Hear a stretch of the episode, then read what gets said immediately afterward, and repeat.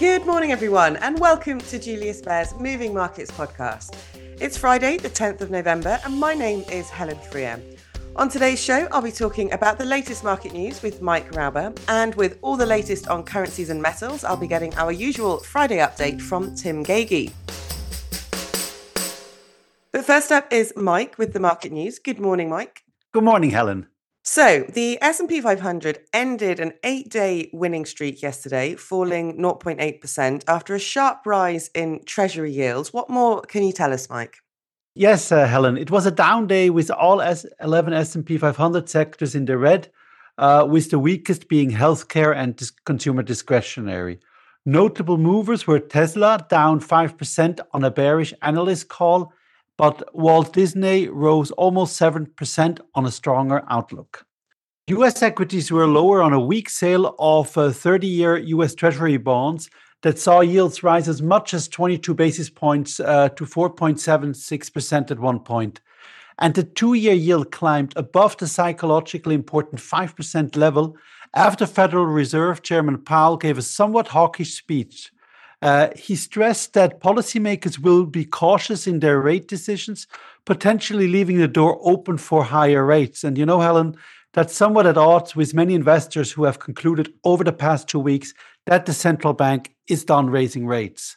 Okay, so was he siding with the camp then that say higher interest rates are needed?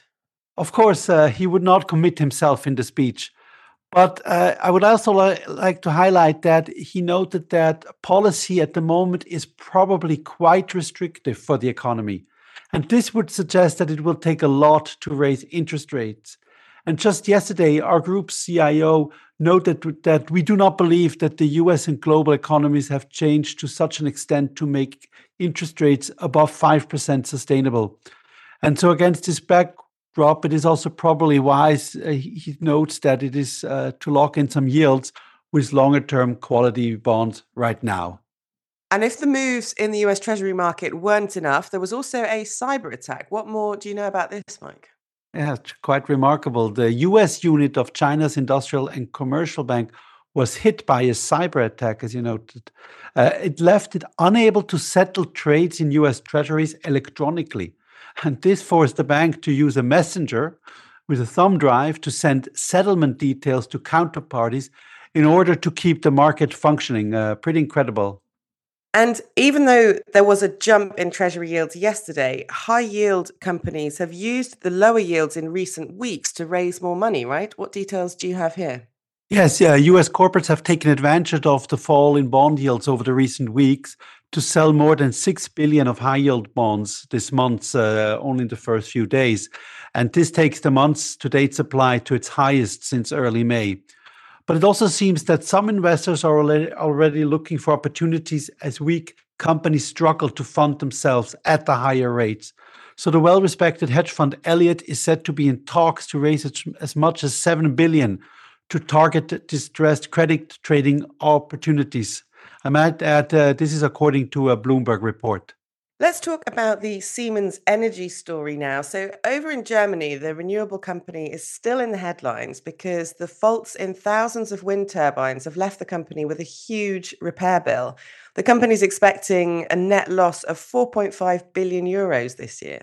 Yes, as you know, Helen, the company is seen as critical to Germany's transition to renewable energy.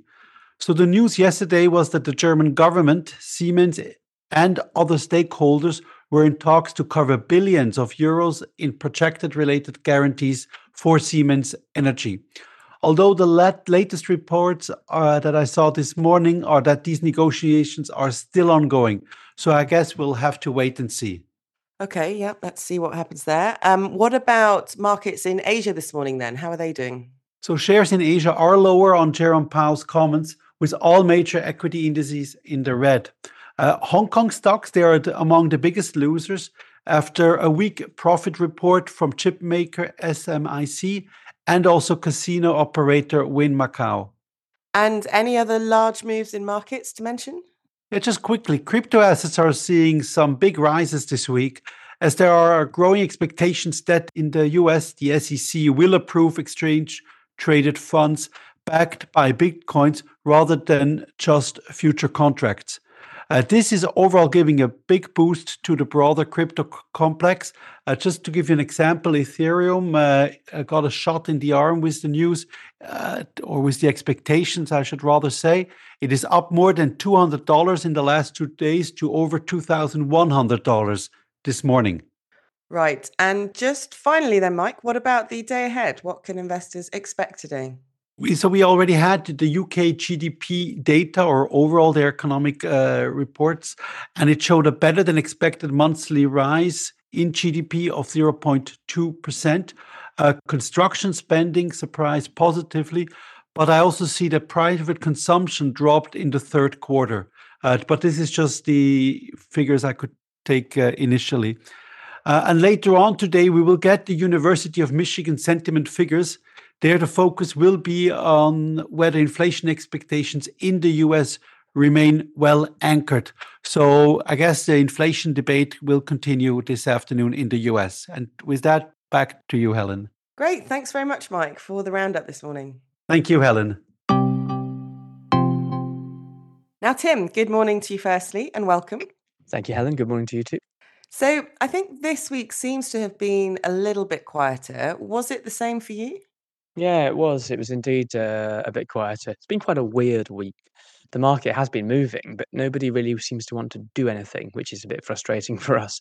It does feel to me like we are a bit stuck in between geopolitical concerns, which drives some demand for the dollar, of course, and falling rates, well, up until yesterday anyway, and an element of getting used to the geopolitical worries like we always do, which ought to drive some selling pressure for the dollar.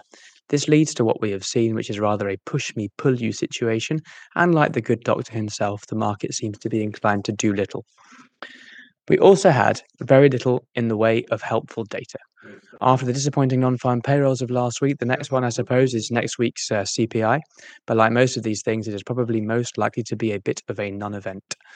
As an aside, it was intriguing to finally see last week a piece of US data below expectations. It feels like the person who was actually competent at predicting US data accurately came back from her holidays and fired the intern. So hopefully now we get at least some more useful predictions for the next pieces of data in America. Okay, so the dollar weakness that you anticipated last week hasn't really materialized yet, right? Mm, no, not really. Eurodollar is a touch higher than this time last week, but the surge to 107.50 or so is a bit of a false dawn.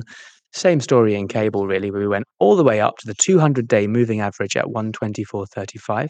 At which point, my colleague Stefan said, I think this will probably hold here. And I replied, nah, nah, should test 125 now. So, moral of the story is listen to Stefan. Nonetheless, I do still think that we will see such moves before too long. I hold on to my belief that the dollar should and will get a bit weaker. However, as I did suggest last week, a bit of patience might be needed. So maybe the second moral of the story is I should listen to myself.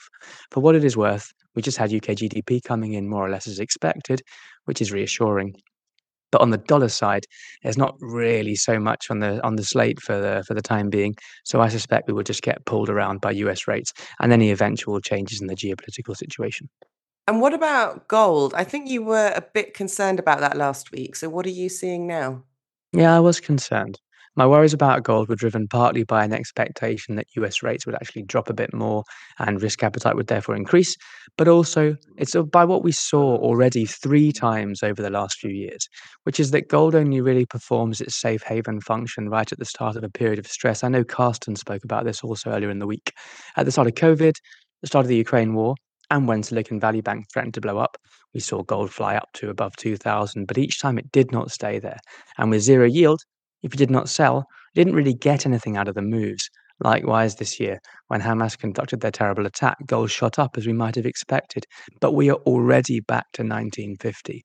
There's a major support coming in at 1935, but I still think gold ends up more like 1850 or so. And I would prefer to use any rallies towards 2000 as opportunities to either lighten up positioning or use something that generates yield, short call or reverse convertible, something like that. Okay, and as usual, then to finish with, I want to ask where you see the opportunities at the moment. Yeah, three areas I can see. One is indeed to go a bit against this dollar strength.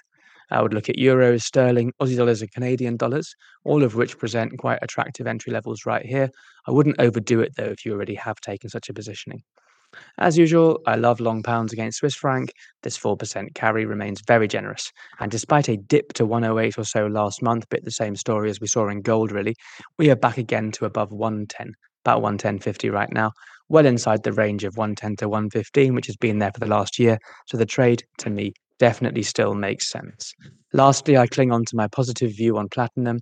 We are right on a major support here ahead of 850. I think it should hold. It's really quite low and we should get back to 1000 eventually. So I would prefer to be long there. I think that's enough for today, Helen. It's nice to have you back. Thanks for the chat. Thank you also, as always, to the listeners, and have a great weekend when it finally arrives. Excellent. Thanks very much, Tim, for sharing your latest thoughts with us. So that is all for today. Thank you again to my guest this morning, and thank you all for tuning in. If you enjoyed today's show, don't forget to subscribe and please also leave us a review on whichever platform you like to listen on. We would love to hear your feedback. Do join us again next week. I'll be back on Monday talking to more of our colleagues about what is moving markets. So have a great day, everyone, and then a great weekend. Bye for now.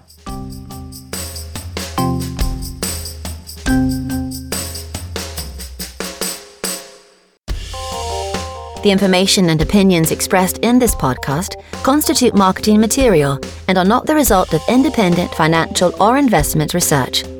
Please refer to www.juliusbaer.com forward slash legal forward slash podcasts for further other important legal information. Beyond Markets is a weekly podcast where Julius Baer experts and external speakers discuss some of the latest market developments. They share their key research and insights on today's ever changing economic landscape and present practical advice. Search for Beyond Markets on your favourite podcast player.